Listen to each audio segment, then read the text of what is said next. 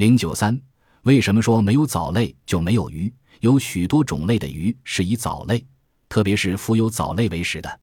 浮游藻类是一些浮游在水里的微小藻类，要捕捞和观察它们，常用一种特制的浮游生物网，用绢丝织成的漏斗形的网，在漏斗形网的尖处有个阀门，用这种网能捕捞到大量浮游生物，在显微镜下观察它们，可以看到许多浮游动物和大量的浮游藻类，其中许多是土黄色的硅藻。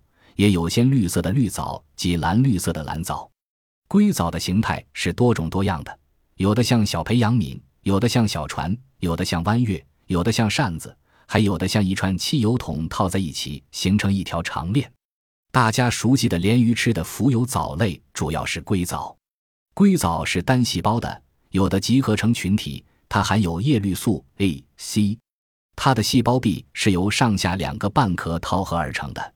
细胞壁成分是硅质和果胶质。有人也许会问：有些鱼不吃藻类，它和藻类又有什么关系呢？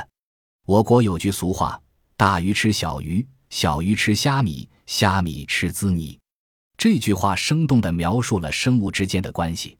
有些大鱼以小鱼、小虾为食，而小鱼、小虾常以浮游动物为食。